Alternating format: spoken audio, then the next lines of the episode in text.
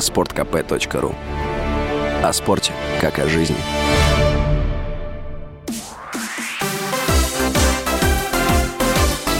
Новости спорта. Здравствуйте, у микрофона Юрий Кораблев. Футболисты сборной Бельгии разгромили команду Польши в матче второго тура группового этапа Лиги наций. Встреча в Брюсселе закончилась со счетом 6-1. В другом матче четвертой группы Лиги А Нидерланды на выезде обыграли команду Уэльса со счетом 2-1.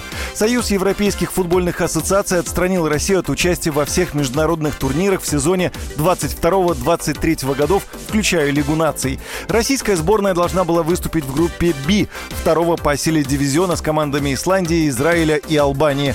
Команда, которую тренирует Валерий Карпин, автоматически займет последнее место в квартете и вылетит в третий по силе дивизион следующего розыгрыша Лиги наций. Возможность сохранить российских фигуристов в стране остается только в случае их скорого допуска до соревнований международного уровня. Об этом РБК «Спорт» заявил тренер по фигурному катанию Александр Жулин. По его словам, если вся нынешняя ситуация с дисквалификацией сборной России закончится, то, конечно, все останутся в стране и никуда не уедут.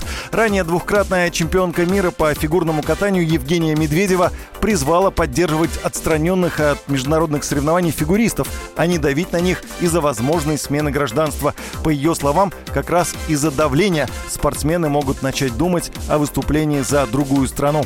Международный союз конькобежцев 7 июня продлил отстранение россиян от участия в соревнованиях под эгидой организации до особого уведомления.